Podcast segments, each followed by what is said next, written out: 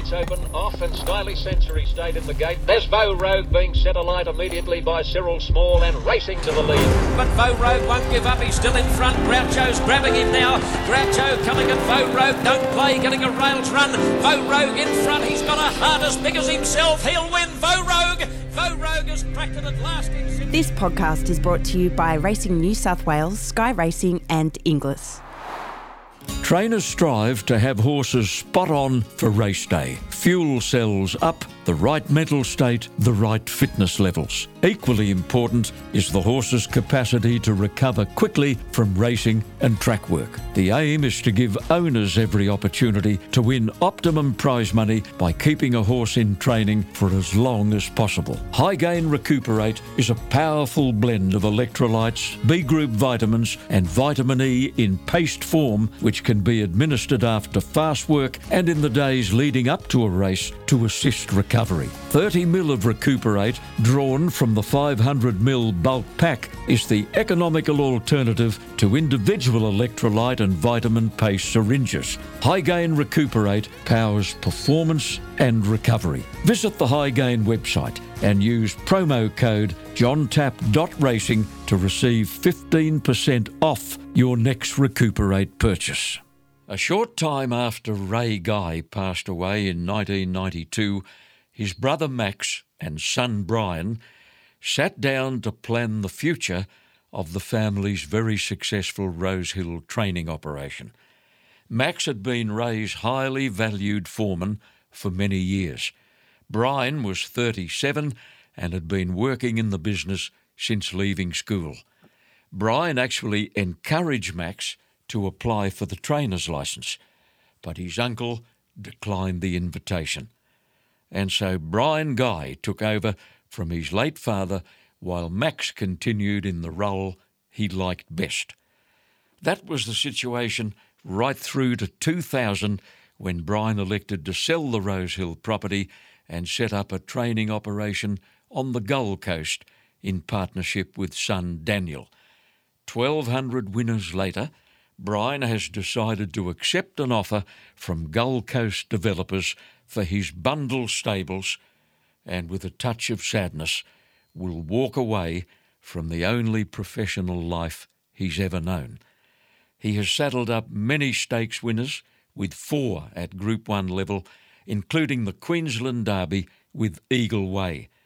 Brian's reputation for reliability and integrity is best illustrated by the fact that he's still training horses for a handful of owners who were with his dad several decades ago.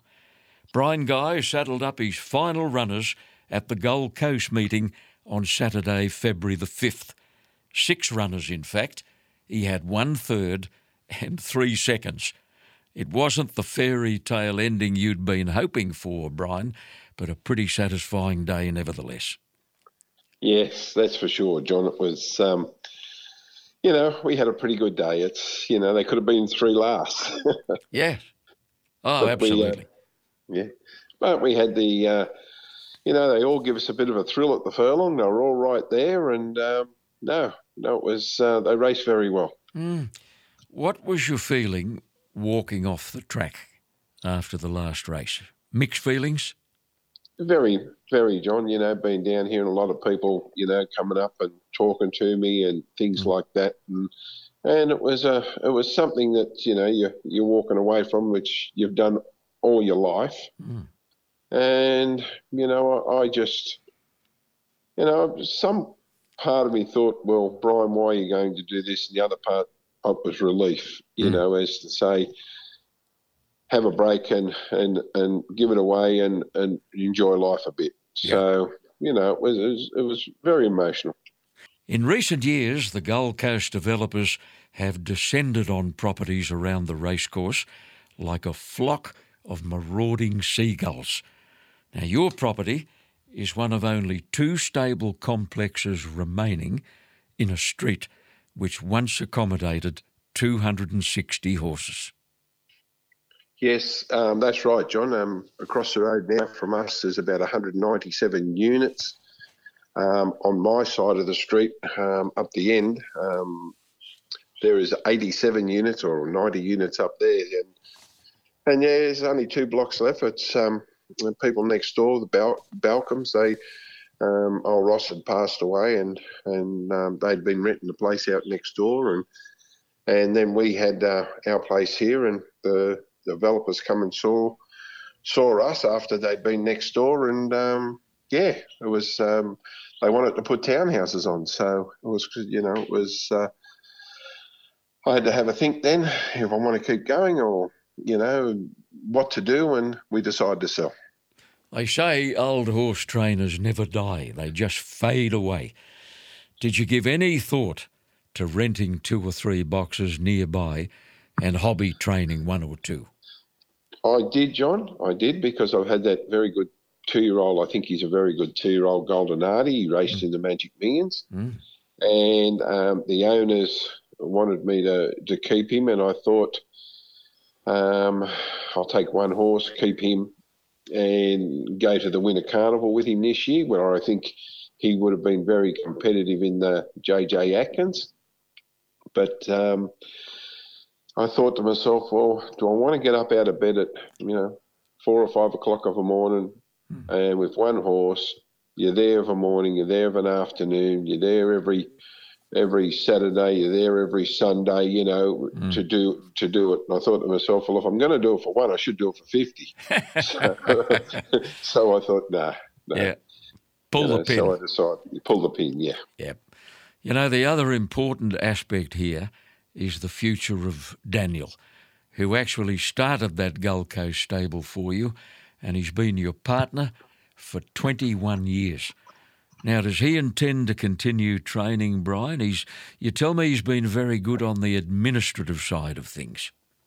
He's never ever wanted to train, John. From the from the day that he come into the business, he said, "Dad, I don't want to train." Mm. He said, "I'm not a horse person."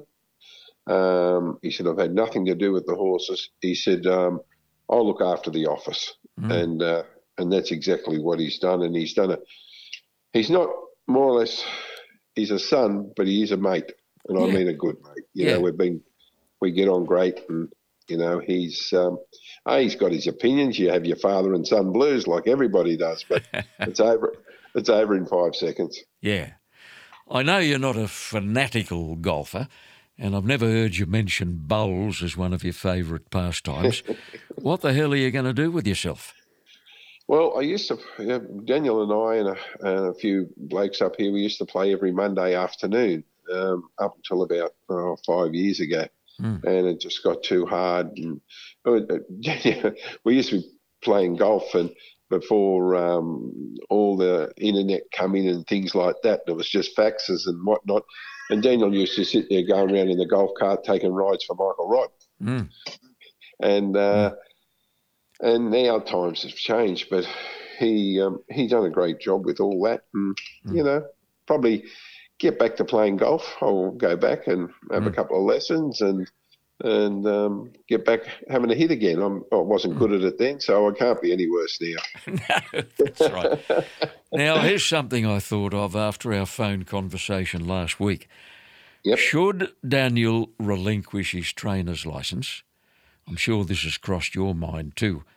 Yeah, it will mark the end of an era, mate, the end of a training dynasty of which Daniel is the fourth generation. For now, it's the end of the line. Yeah, we've never spoke about it, John. You know, we haven't spoke about what we're going to do with our license. You know, um, it'll run out uh, to the end of the season anyway. Um, only because if I go to the races of a Saturday, I don't want to pay me way through the gate. You're very honest, man. Yeah. no, it's um, we haven't spoke about it yet, but we'll work when we get a bit closer. We'll work out what we're going to do, and and you know we may may keep it, yet we may not. We don't yeah, know yet. Yeah. Your dad arranged a permit for you to ride track work when you were 13 years old. Did you yes. have early aspirations to become a jockey? Well, at the time there was Alan Denham and myself, and we were good mates, and we still are. And mm. and um, they all thought that I'd make the rider and Alan get too big. Well, Alan ended up a champion apprentice, and I and I ended up eating too many meat pies. yeah, Alan won a Sydney Apprentices Premiership. You know, people forget Yep. that. Yep, yep. Mm. So Well, uh, Yeah, yeah, so that was a that's what. Uh, so I went the other way, and he he, he did a very tough butt, Mm. but um, he he made a good um, success of what he did, and and. Uh, and I went the other way and just kept writing work and, and, and working for dad and doing things that I like to do. I love I love playing my soccer. I love playing my rugby league, and I Mm. did all that on the side, sort of thing, you know. And Mm. so uh, you know, and I kept riding a bit of work there until I got uh, too big for that, and I was riding the pony and leading out the, the horses that um, needed a pony to go onto the track, and Mm. uh, horses like you bet I do in that. You know, I used to take Yeah. him round his mark and all that sort of stuff. So Mm. no, it was uh, it was good, and you know, we used to finish riding work for Dad of a morning, and and um, old Jack would have you know still twenty or thirty horses to work, and and we used to go across and ride work and finish off for them, you know, to give them a hand. So Mm. Jack even Denham. though old, yeah, yeah, even even old, uh, even though Dad and old Jack didn't talk. Mm. Alan and I still did, so we used to go across and give a hand to, to finish some work. Your dad and Uncle Max did it tough for a few years, and they both worked other jobs while training a few horses, but slowly they grew the business. And some years later, Ray Guy got that team up to 50 horses, and he maintained that number for years. Yes, yep. He, they they both uh, Max worked on the railways and and uh, Dad worked at Bonds. Mm. Dad do the night shift, and uh, and he'd come home and do the horses, and and then Max would leave about seven o'clock, seven thirty, and go to the railways, and he'd work through the day, and then Dad would leave of an afternoon to go to work, and then Max was home to um, look after the horses of an afternoon, Mm. and that's how it worked, you know, and and they were they worked hard to get it up to where to get the 50 horses in work and um, you know a lot of good clientele and and we and we all had a lot of luck you know it was, it was just great you know Yeah. um, dad did a great job Ray didn't have access to spending power at the sales in that era, and most of his team were moderately priced horses. And he also found himself getting fillies for some of the smaller breeders. That's how he made up the team of 50. Yes, yeah, yeah. Well, was um, Loma Park was one. Freddie Peter, he he um, gives down a lot of lot of fillies there, and you know, different people would would walk in. I can just remember that they turn around and say, you know, we we, we could, could give this mare or this filly a try, and all this sort of stuff. But um, Mm. uh, Loma Park was one stud that was very, very, um, very good to us. I think. Mm. I've jotted down a list of some handy horses your dad trained, and I know the old timers listening to us will remember all of these names. One of them, geez, you'd like one like him now, Western Yarn. he was a he, he was my favourite. Mm. He, he he was a seven or eight year old stallion and didn't know. Mm. He used to walk. You could lead a filly off him, a mare off him, and he just plodded along. He was he was one of my favourite horses, Western Yarn. I looked after him, uh, being a young bloke myself, and I, he was great. Mm. I remember one day at Rose Hill there, I think a horse called Martindale, I think it was, Yeah. attacked him in attacked him in running, and he found two lengths Mm. Oh. and won the race. Genuine, think- wasn't he? Martindale. Bart might have trained Martindale. Yeah, yeah. Well, attacked him one day when they were going in a close finish in Old Western today and Mm. took off and ended up beating him about two lengths, I think. Yeah, yeah. Itchy Feet was a great favourite, not only with the stable but with the punters. He won a heap of races. He won a George Main before it became a Group One. That's right. He beat um, he beat Drifted In, Dalrello, All Shot. He beat some good horses that day, and um, Mm. and Old Itchy, he, he was a lovely horse, chestnut horse with a big white face, and no, he was he was another another really good horse for Dad. Mm. Dad had a reputation as a good trainer of fillies and mares right through his career. One of those mares, gee, she could gallop. Mona's Joy. She won a string of races early on. I think if I remember rightly, John, looking back, she won about six in a row, Did she? four to six in a row somewhere, you know, and and the McLoons used to ride. I think Hilton Cope actually rode her first, Mm. And um, and I think uh, Dennis and Bruce won a lot on her. I think at the end of her career, Neil Campton might have even won one on her at Warwick Farm one day. Mm, and I recall Ray Selkrig winning a race on her one day too. Yeah, yeah. Well, Ray did.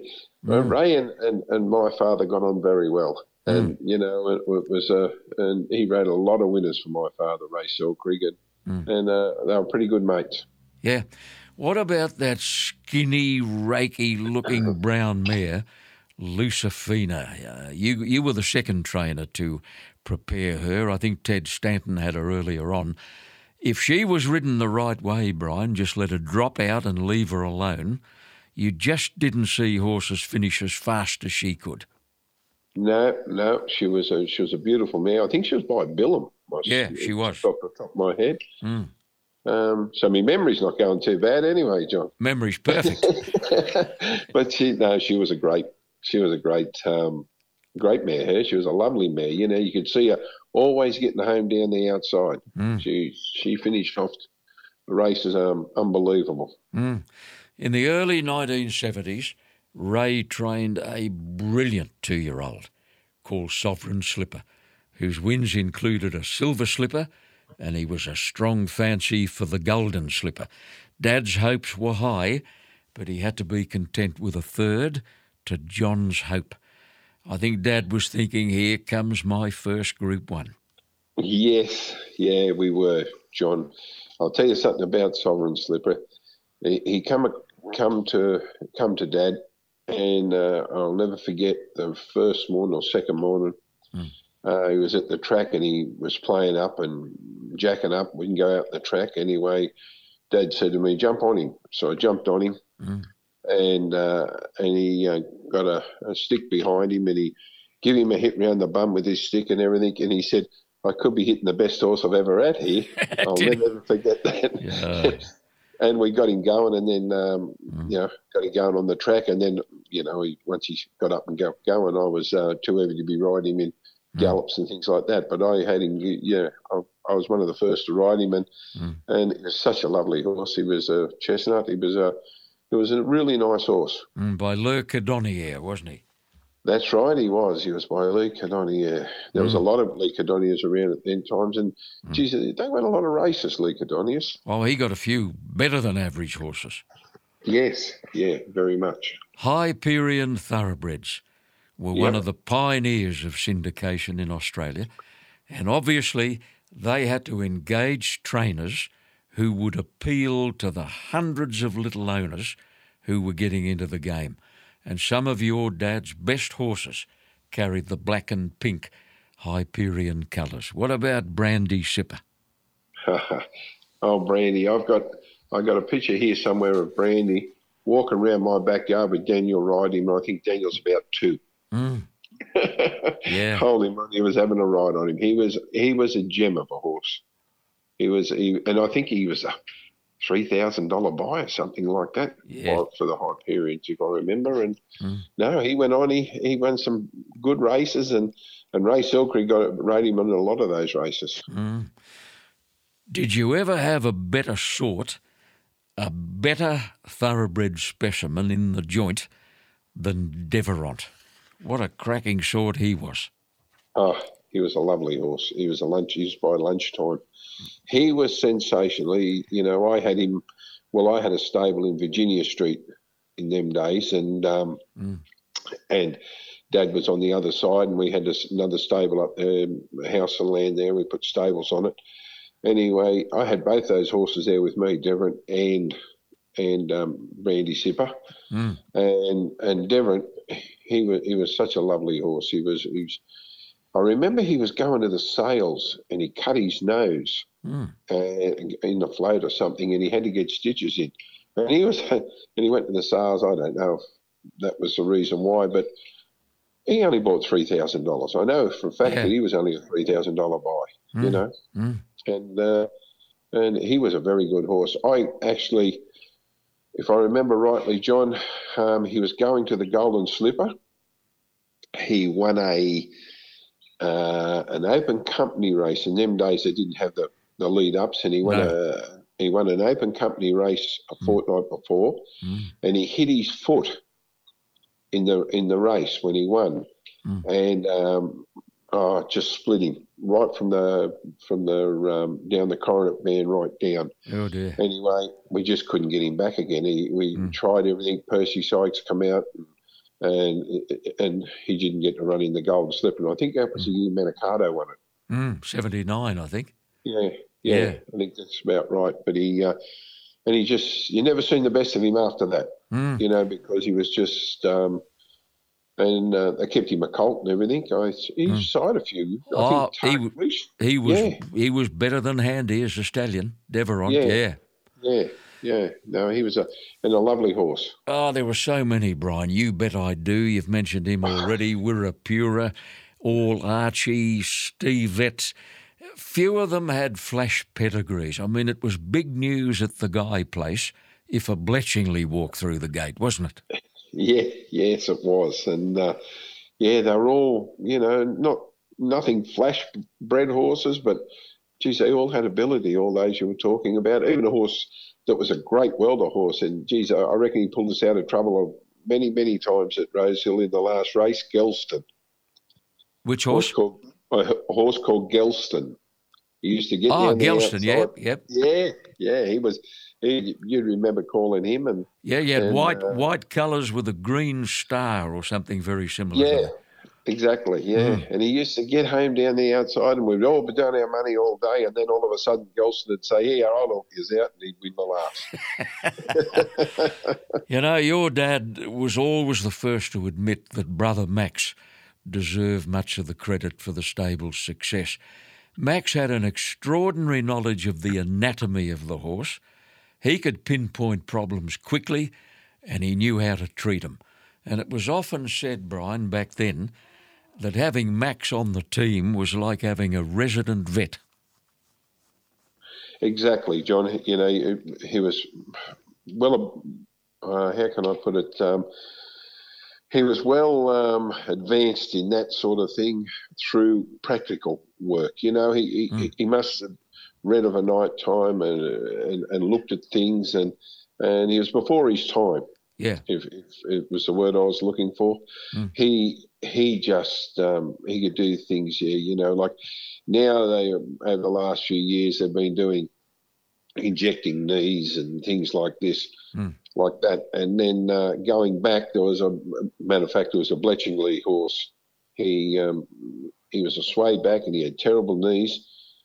Uh, Max said, "Let me," um, said to Dad, "Let me inject his knees." And Dad said, "Oh, you know, he, he, I don't know if it'll do him any good." He said, "Well, let's try." Yeah. And he took the blood out of the horse. He took the plasma out of the horse and, Yeah. and injected into the knees. And the horse went to Hawkesbury and broke a race record. Yeah, and Brian, if you get a vet to your place today to do the same procedure, you know how much it costs?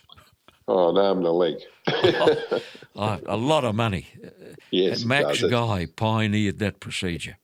Yeah, and that was back then, you know, and and uh, all before his time, as I said. Mm. You know that there was no shortage of talented apprentices in the Guy stable, and some of the blokes to come through the system were Donny Mitchell, the late Groovy Scorse, uh, Anthony Cavallo, Rito Cadalbert, you could go on and on, Dean Tanti, Mark de Montfort, Tim Phillips, and what about the bloke uh, that your dad apprenticed many years ago, who was now a trainer in Queensland, and you see a lot of him? Yeah, he's. Uh, a matter of fact, I spoke to him yesterday. He he hasn't been well at the moment, but that's Mickey Mayer. He was Dad's first apprentice. Good heavens.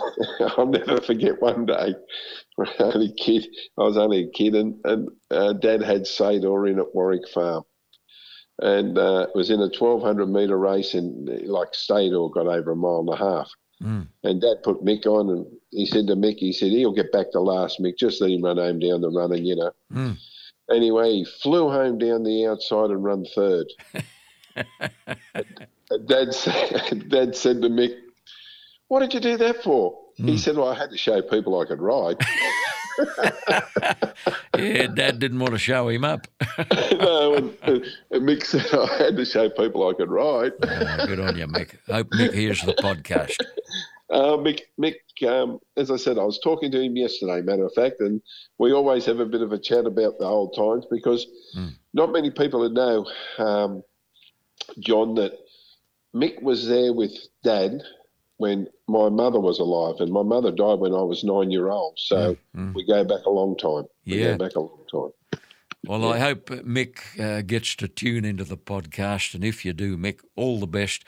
And uh, we're all hoping and praying, of course, that you can get your health back on track again. And it's lovely to reminisce about your early days in the Guy stable at Rose Hill. Your world was turned upside down, Brian, in December 1992 when your dad died in his sleep, just one week after a routine medical examination deemed him to be in pretty good shape. It was a hell of a shock for you all. It was. It was. It was. Um, you know, it was a thing that you know we didn't see coming. As you said, he uh, he had a, a, good health check and everything like that, and um, just went to bed that night and uh, had a heart attack in his sleep and never woke up. And it was very mm. hard. You know, I didn't know. Well, we didn't know what we were going to do. You know, and and it was the first thing we had to do. As I said to Maxwell what do you want to do with these horses this morning? And it was it was a Friday night. Mm. Anyway, I turned and I said we can't leave them in the boxes, and he said no. He said we better work them. So, mm. with some help from some very good friends and and, and whatnot, that really you know made it easier for us that morning. Mm. We went across and we worked the. I think it was a nearly sixty horses, fifty-five horses or something. Yeah, yeah. We worked them, and then it was a hard day from then on. Yeah, you know, but we got got that out of the road. We got them work. We got them looked after straight away. Mm. And your licence was fast tracked by the AJC, and only a couple of weeks later, the unthinkable happened. It was a Sunday meeting at Rose Hill, and you won with your very first runner, all our mob, in a three-year-old race. Dean Tanti was the jockey. It was a bitter-sweet yeah. experience, wasn't it?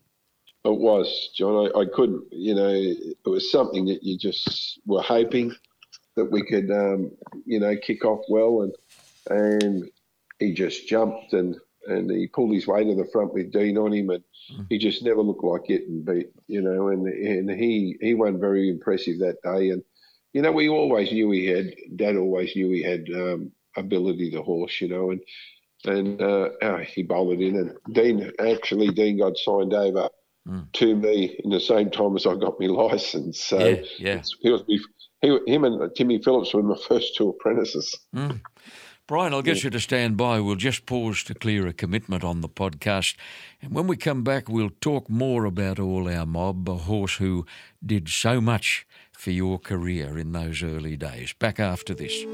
Off the top of your head, which famous Sydney Weight for Age event was won by Farlap, Lap, Bernborough, Tulloch, Tranquil Star, and Superimpose? To help you further, the same race was won four times on the trot by Tie the Knot and Winx. Yes, it's the time honoured Chipping Norton Stakes, and it's on again at Randwick on Saturday, February 26, with a purse of $600,000. Co feature will be the half million dollar surround stakes named after the great filly who won the Cox Plate as a three year old. There'll be plenty of history, plenty of sentiment, and an army of good horses at Royal Randwick on February 26 as the 2022 Autumn Carnival gathers momentum. My special guest is Brian Guy, who saddled up his final runner on the Gold Coast on the 5th of February. Brian, over the next 12 or 14 months, you won four more city races with All Our Mob.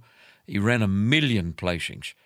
And then you decided he deserved a crack at better races. So you took him to Brisbane. He ran second in the Doomben 10,000. He ran second in the BATC Sprint. How confident were you when you legged Kevin Moses up for the Stradbroke of the same year?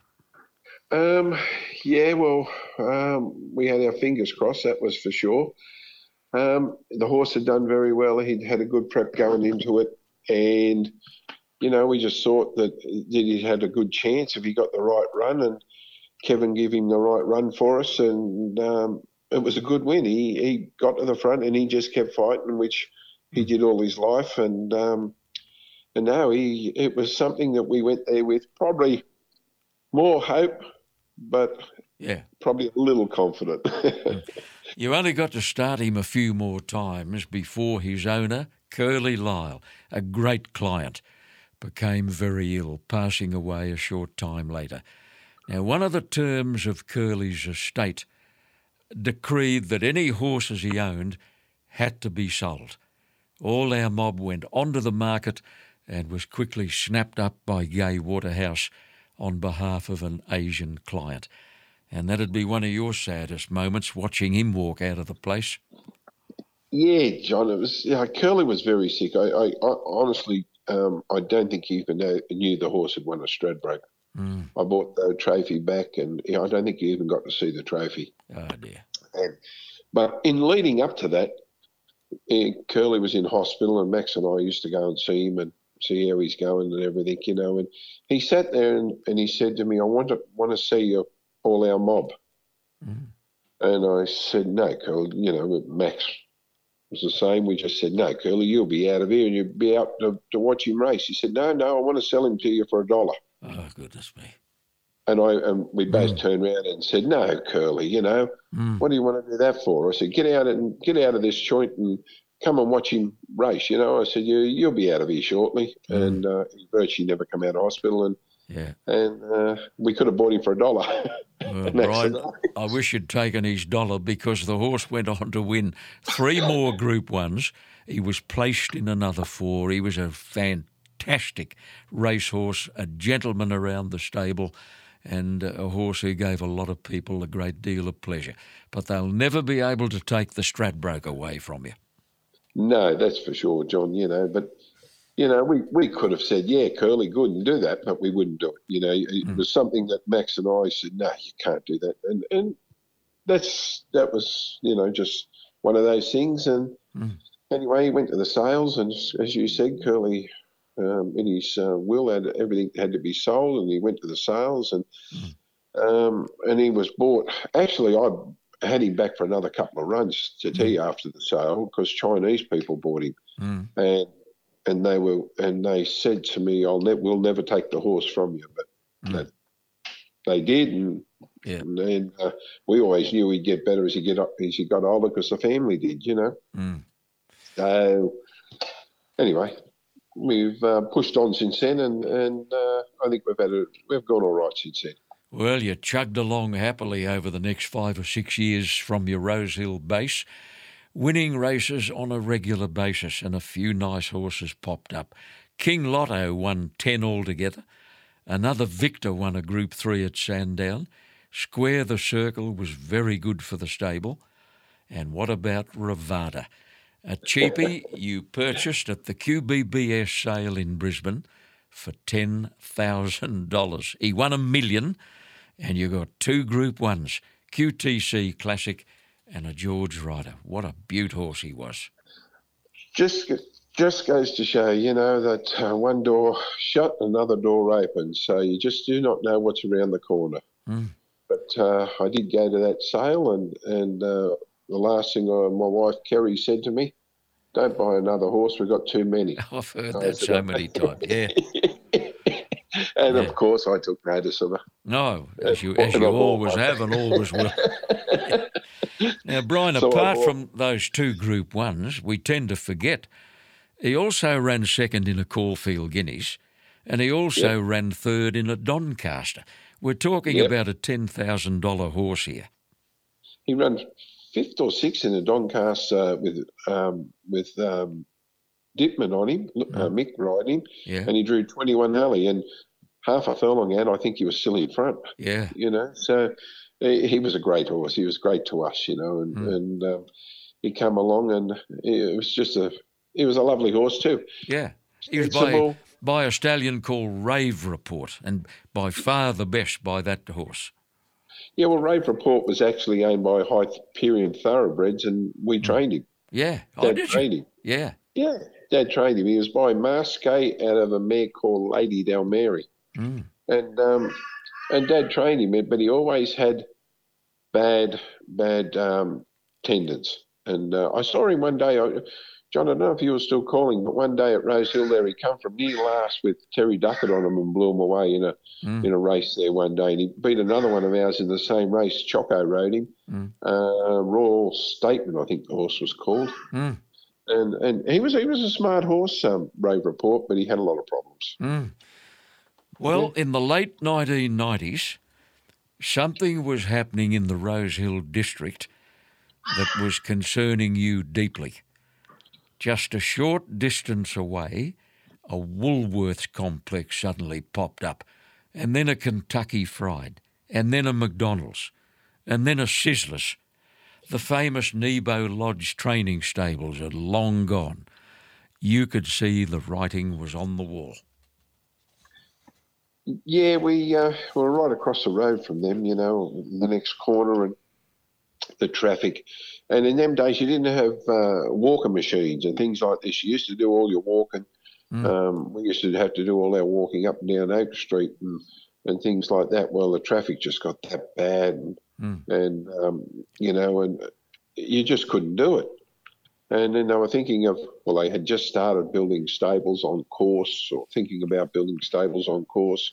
Mm. Um, and uh, I just thought to myself and spoke to Max, and we, you know, we had a bit of a talk and whatnot. And, and it was just, you know, did we want to go on course and, and rent and still own the properties there? It, it was a lot of, mm. lot of ifs and buts. And, and Dad had bought, um, we had five houses. We had four in a row, and my sister lived in one, and mm. Dad was in the end one. I was there, and Max was there. You know, so mm. you know, and I had to. I spoke to my sister, and we sat down, and she turned around and she said, "Well, really, I don't want to live on the back of stables all my life." And I said, "No, I understand all that." Did she? I under, yeah, I understand all that, you know, and so we. Uh, we decided to put on the market, but Max kept his place there, and and mm. um, and uh, he mucked about and uh, with a couple of horses there for a while and mm. and whatnot. But um, no, so we decided to sell what we had, and it was time for us to move on. Mm.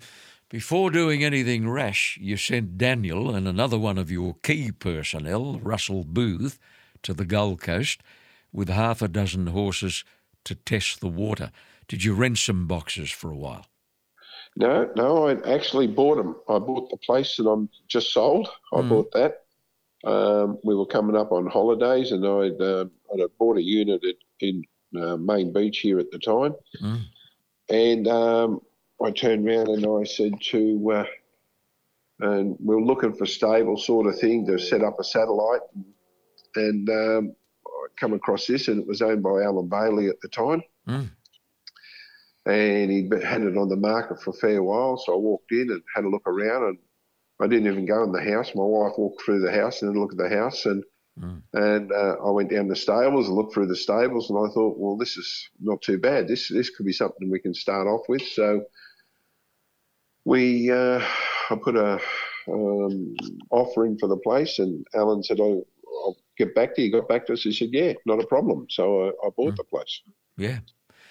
When when you first became a trainer in your own right, you indentured a very good apprentice called Andrew Gibbons, who's gone on to a great career.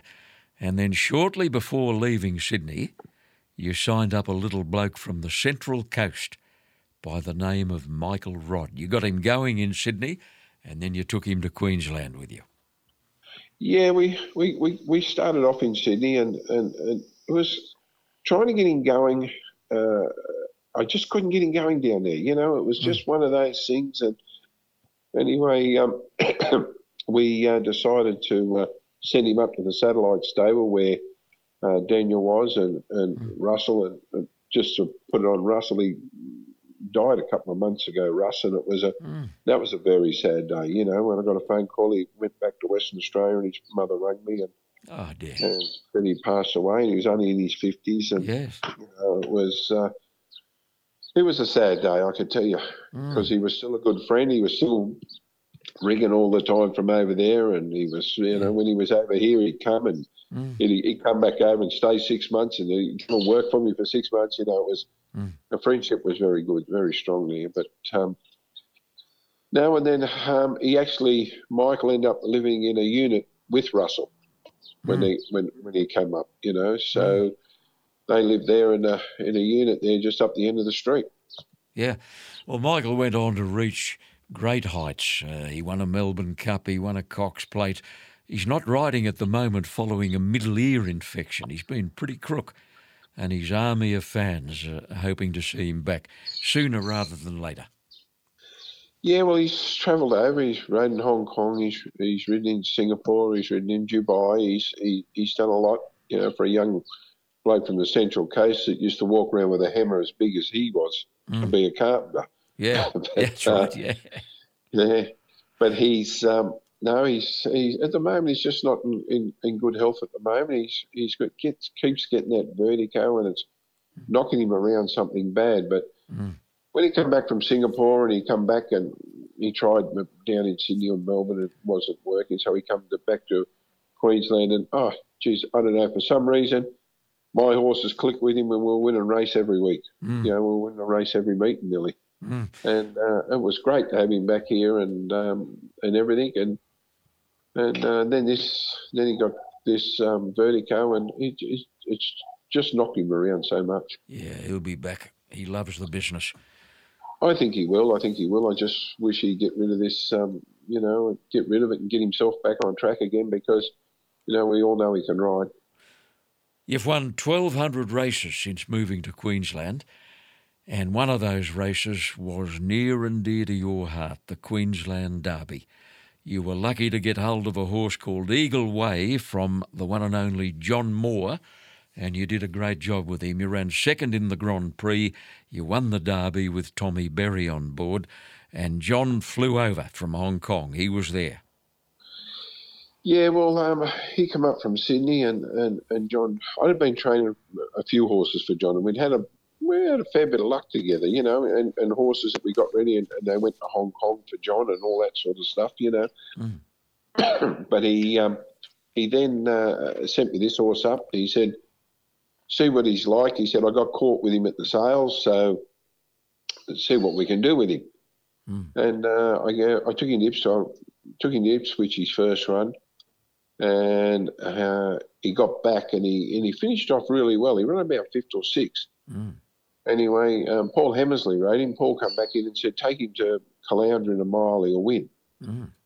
And I said, "Oh, okay." So I ring John up, and I've got him in the mile at Caloundra. And I ring ring John up, and I said to John, "This horse will win today." He said, "Beg your pardon?" Did he? I said, "This." I said, "This horse will win today." Mm. And he said, "Oh." oh, that'll be good. Well, he bolted in. He won by about three or four lengths, and and mm. by the time I don't think the last horse had pulled up, and John was on the phone. Yeah. And he said, "Mate, that was sensational." I said, "We thought he'd win." Mm. He said, "Oh." So I spoke to him. I said, "We got another mile race um, in a fortnight's time." Yeah. But I think that could be a touch short for him at Doomben. Mm. And I said, but there's an 1800 back here at the Sunshine Coast, an open three year old race, and he'll win again.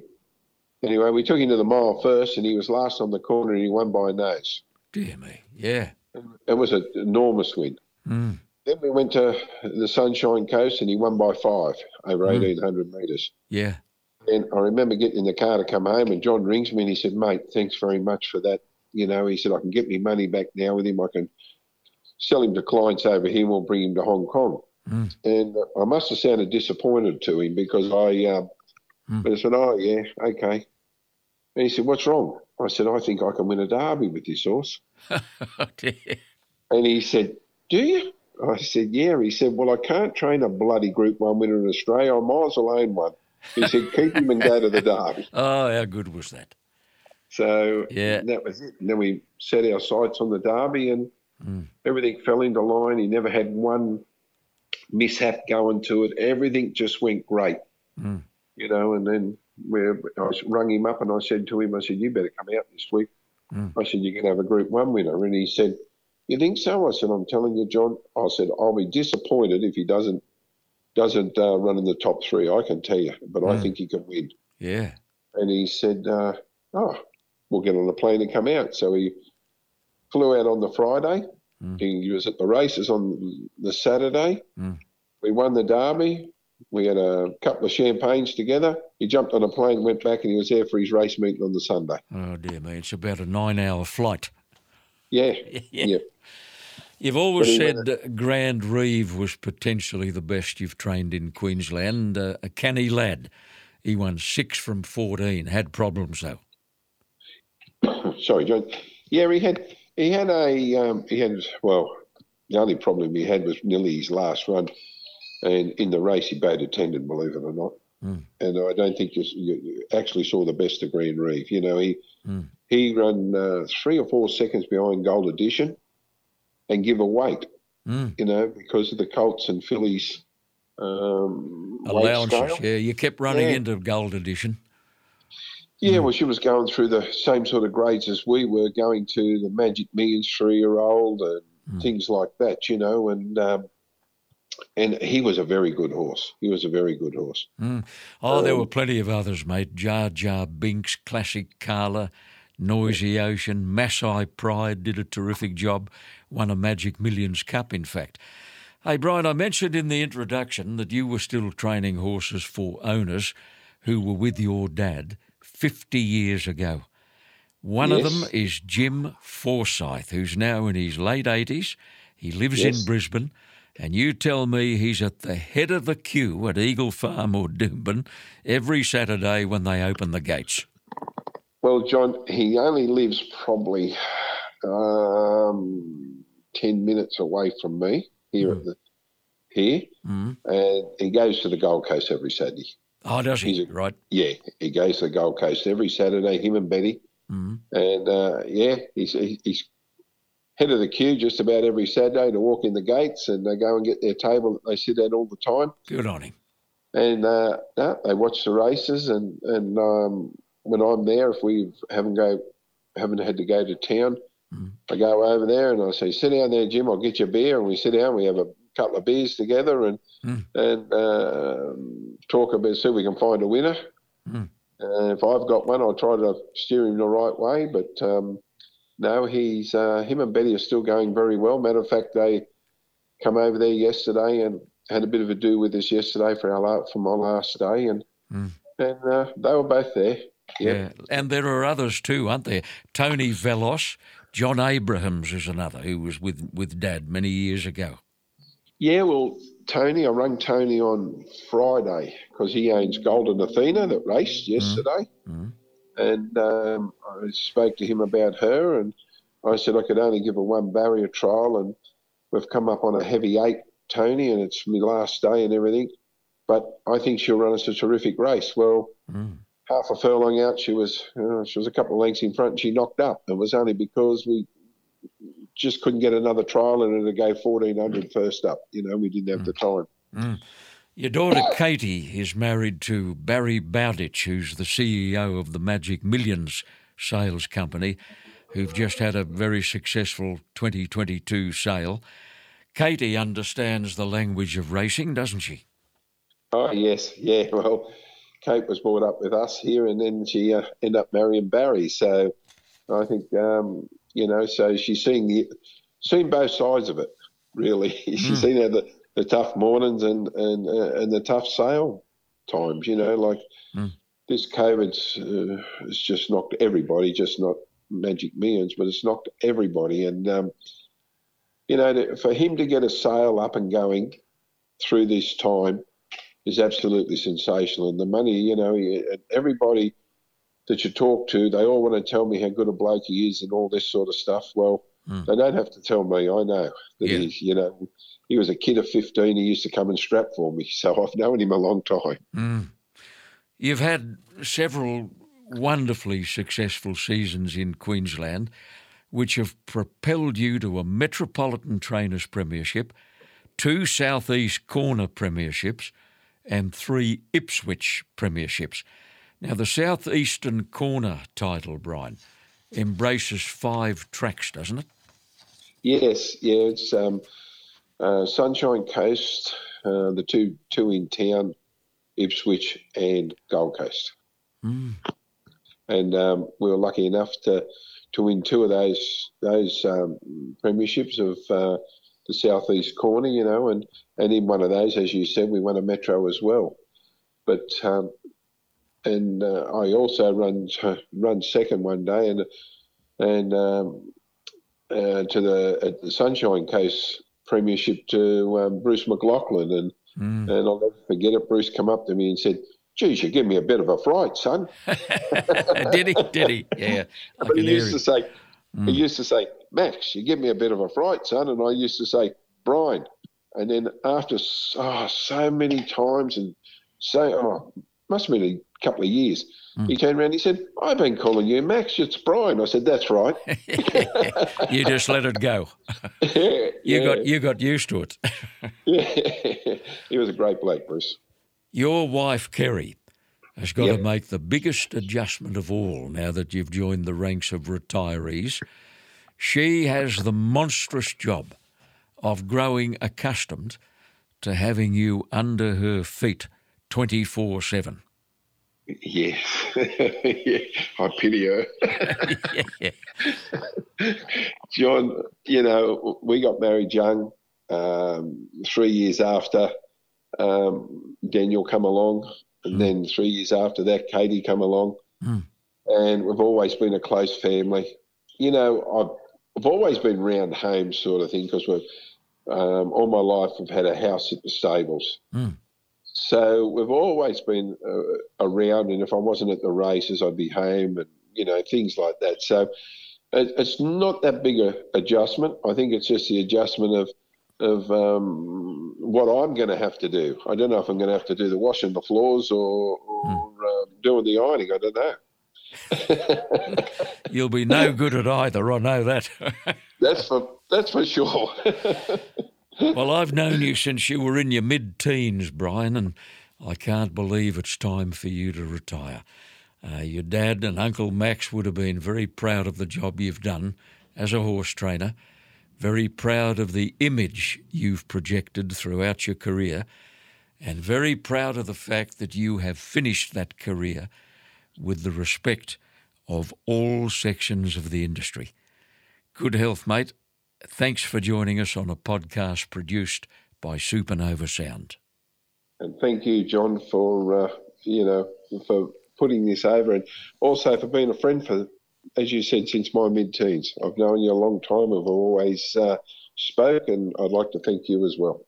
My pleasure, mate. Great to talk, and we'll catch up. Yep, for sure. With another successful classic sale done and dusted, the spotlight now switches to Oaklands Junction in Melbourne, where 793 yearlings have been catalogued for the Inglis Premier Sale on February 27 and 28 and March the 1st. The progeny of 121 proven sires will be offered, while 16 impressive first season sires will be represented. International stallions like Kingman, Medaglia d'Oro, Lord Kanaloa, and Camelot will also have progeny offered during the Premier sale. More than half of the yearlings on offer are SuperVOBIS nominated. Since 2019, Premier graduates have won 20 open races around Australia worth $1 million or more. The sale has produced 19 Group 1 winning graduates since 2018, 11 of which could have been purchased for $100,000 or less. The catalogue is now available for the Inglis Premier Yearling Sale commencing on Sunday, February 27.